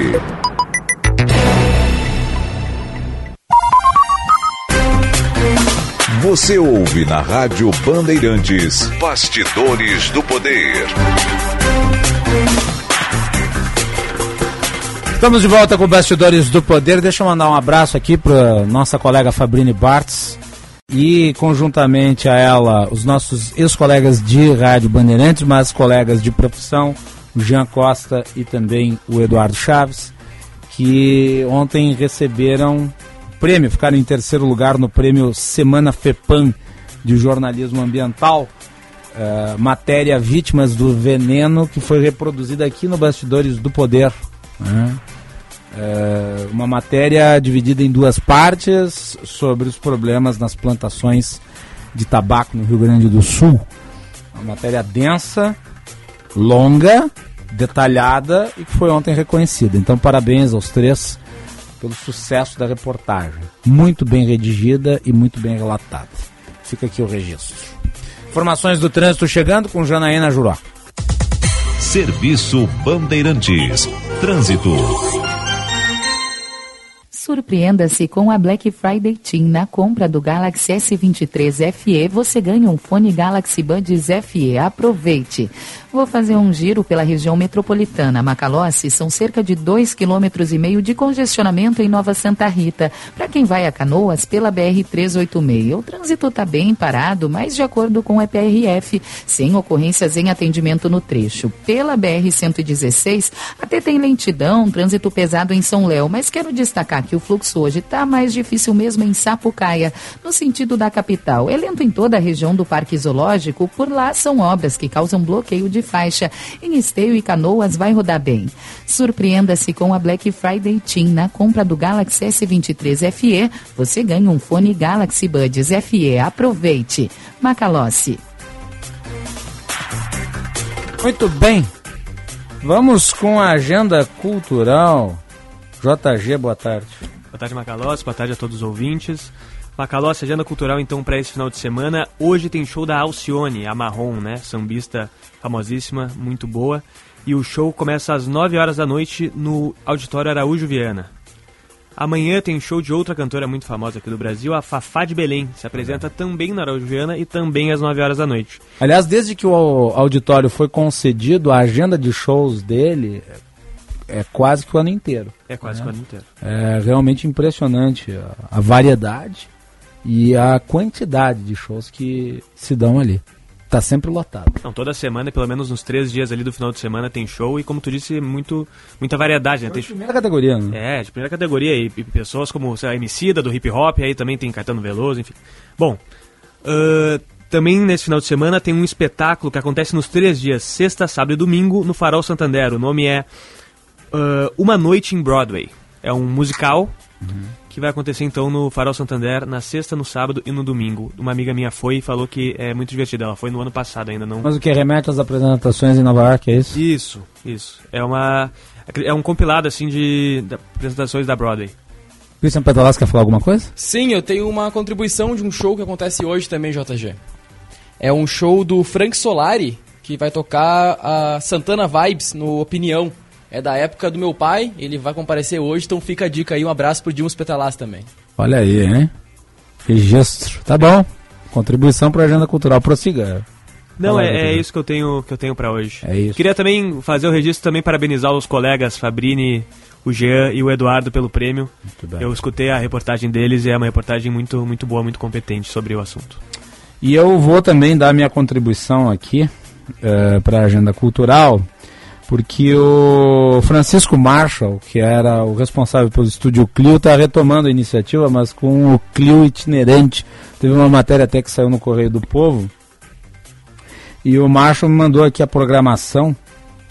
É bem sofisticado, né? Vai ter Saural, Engenho, Estúdio Clio, Arte e Pensamento da Primavera, um final de semana inesquecível, uma imersão na Renascença com arte e enogastronomia, vinho, poesia de Orfeu, degustação de vinhos toscanos, né? Leitura comentada de poemas de Lorenzo de Médici e de Ângelo Poliziano, música de Orfeu e imagens de Baco.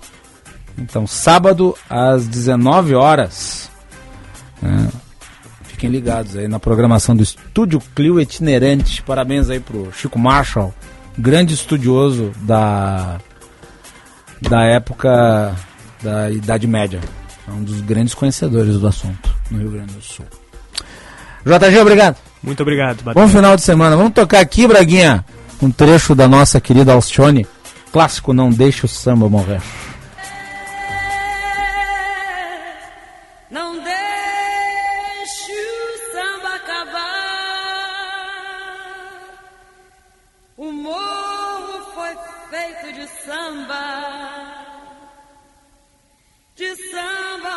Gente, samba.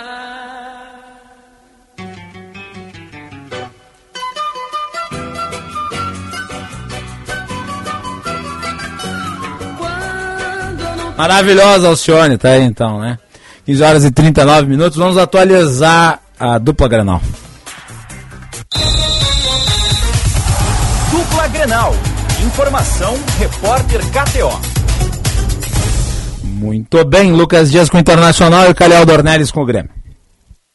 O Internacional que segue a preparação para encarar o Red Bull Bragantino no próximo domingo, dezoito e trinta, no estádio Beira-Rio. O técnico Eduardo Cudê deve encaminhar uma equipe com os retornos do goleiro uruguaio Sérgio Rocher, que está retornando da data FIFA, onde defendeu a seleção do Uruguai, René, recuperado de lesão muscular na coxa esquerda, Johnny, recuperado de entorse no tornozelo direito, e Enner Valencia, recuperado de desconforto na coxa direita. A grande dúvida é Vitão, que sentiu um desconforto na coxa nas últimas duas atividades e vem trabalhando de forma separada. Caso Vitão não atue, Igor Gomes deverá ser confirmado ao lado de Gabriel Mercado na dupla de zaga colorada. Provável Inter para encarar o Bragantino no domingo, dezoito e trinta, do estádio Beira-Rio. Expectativa de vinte e cinco mil torcedores na Casa Colorada. Deverá ter Rocher no gol, Bustos na lateral direita, Vitão ou Igor Gomes ao lado de Gabriel Mercado e René na lateral esquerda. No meio de campo, Johnny, o primeiro volante. Na vaga de Arangue, suspenso Bruno Henrique, Wanderson e Maurício. E a dupla de ataque, sem Alan Patrick, suspenso Pedro Henrique e Enner Valencia. O Colorado, que é décimo terceiro colocado, com quarenta e três pontos,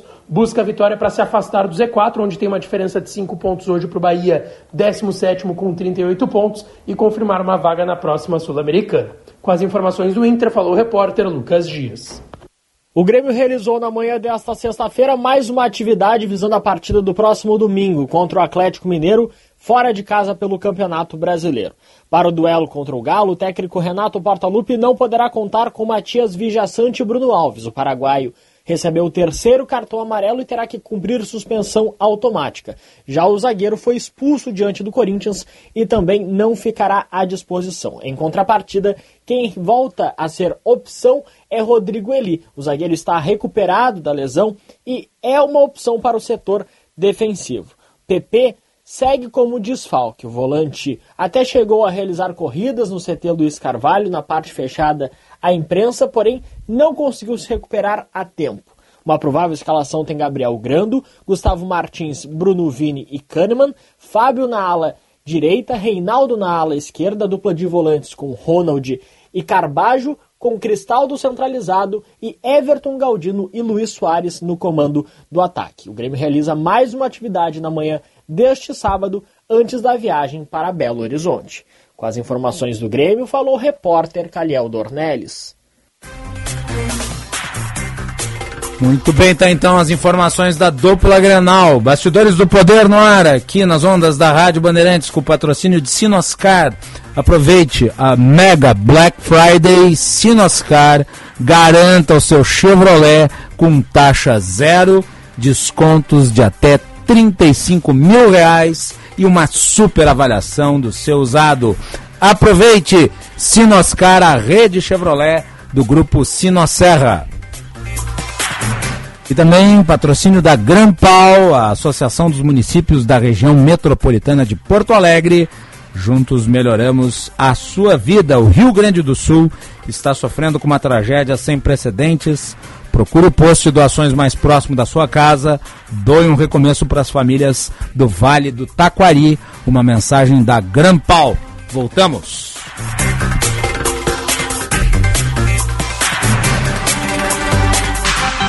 Informação e entretenimento.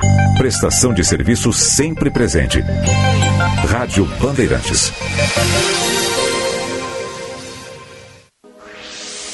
Band Cidades Excelentes. No dia onze de dezembro, em Brasília, os municípios que mais realizaram boas práticas na gestão pública serão reconhecidos e premiados.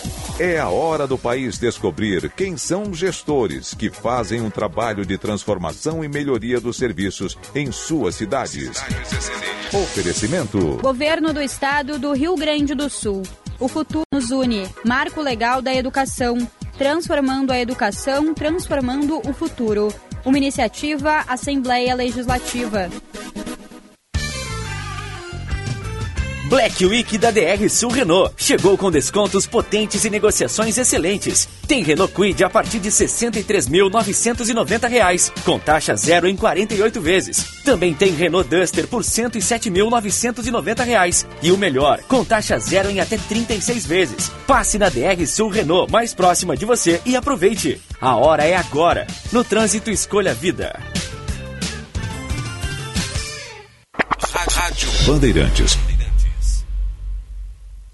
Quando a sua cidade melhora, sua vida melhora também. A Granpal, Associação dos Municípios da Região Metropolitana de Porto Alegre, trabalha todos os dias para promover melhorias para você, construindo soluções conjuntas para superar os desafios enfrentados pelos municípios. Transporte público, meio ambiente, atendimento em saúde, mais segurança e educação de qualidade. Se faz parte da sua vida, a Granpal trabalha para melhorar. Granpal. Juntos, melhoramos sua vida.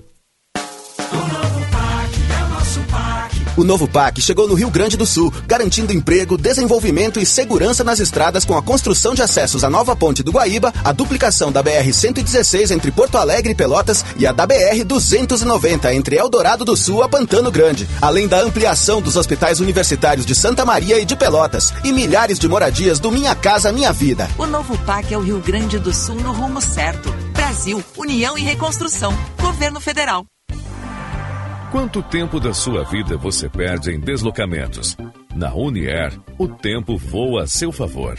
Somos sinônimo de excelência em transporte aeromédico e táxi aéreo.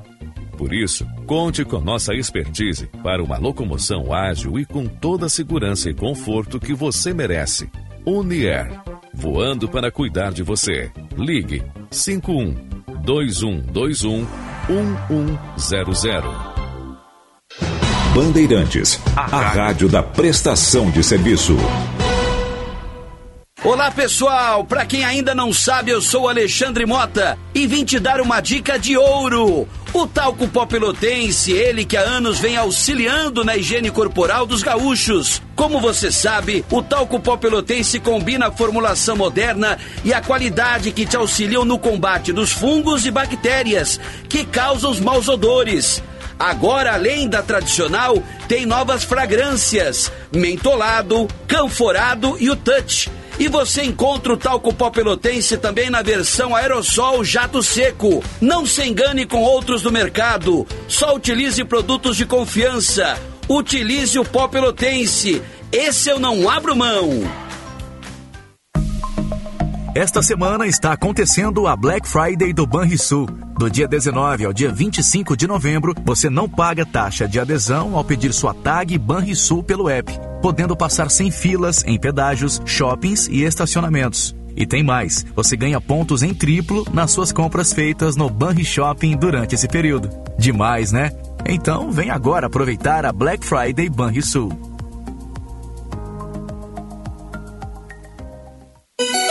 Rádio Bandeirantes. Em tempo real, o que acontece no Brasil e no mundo e que mexe com você.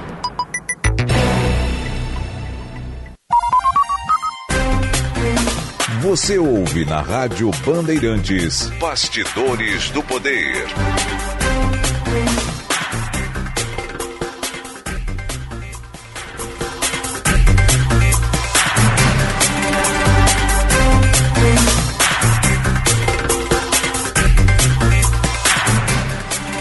Muito bem, estamos de volta com o Bastidores do Poder aqui nas ondas da Rádio Bandeirantes.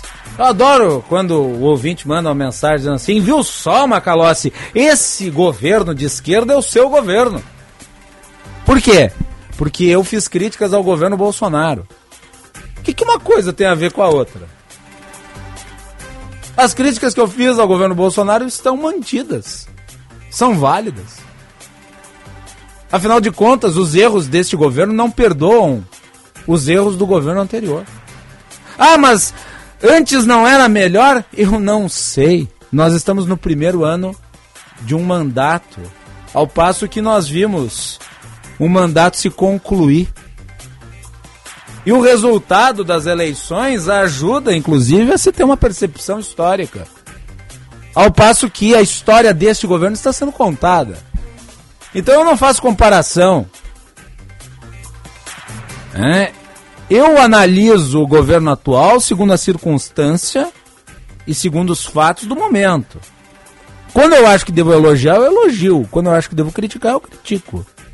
Eu estou entre aqueles que estão muito preocupados com as condições macroeconômicas.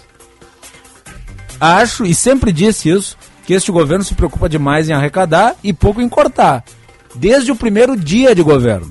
Agora, eu não me enquadro entre os catastrofistas, aqueles acham que o Brasil vai se transformar na Argentina, na Venezuela.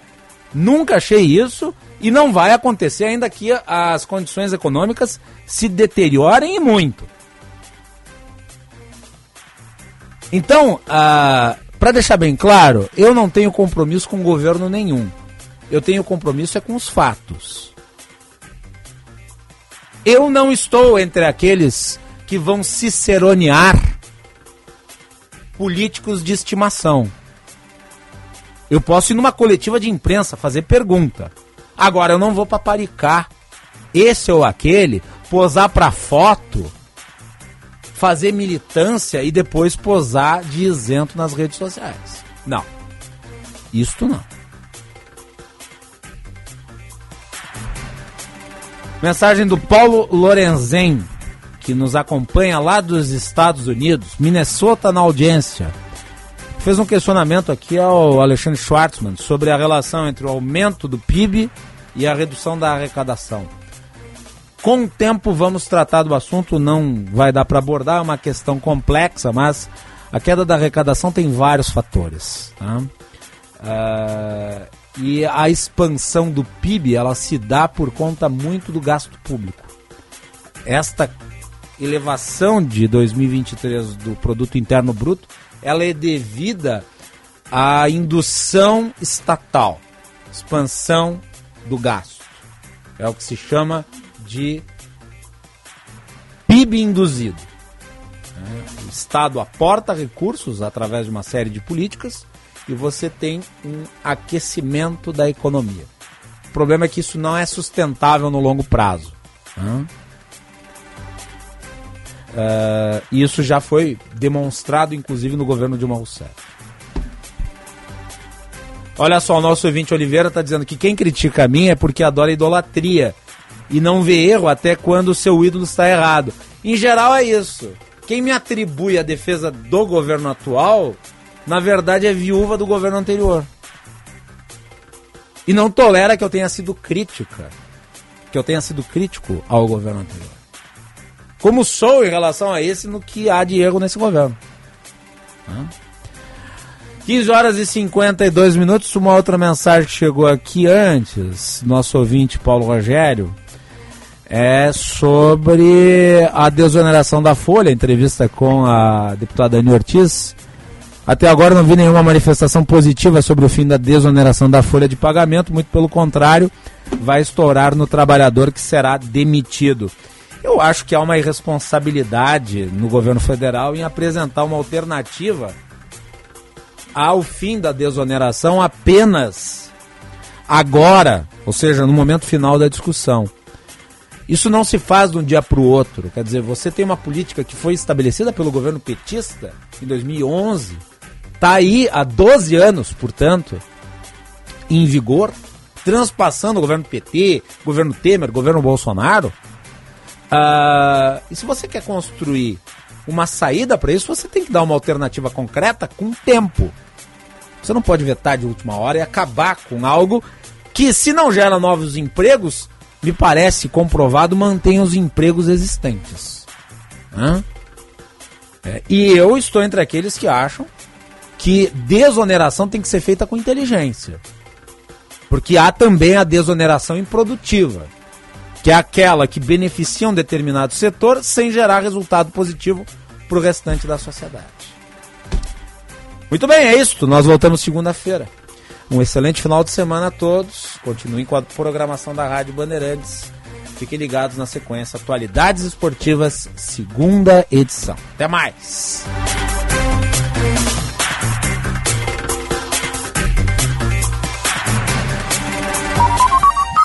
Você ouviu na Rádio Bandeirantes Bastidores do Poder.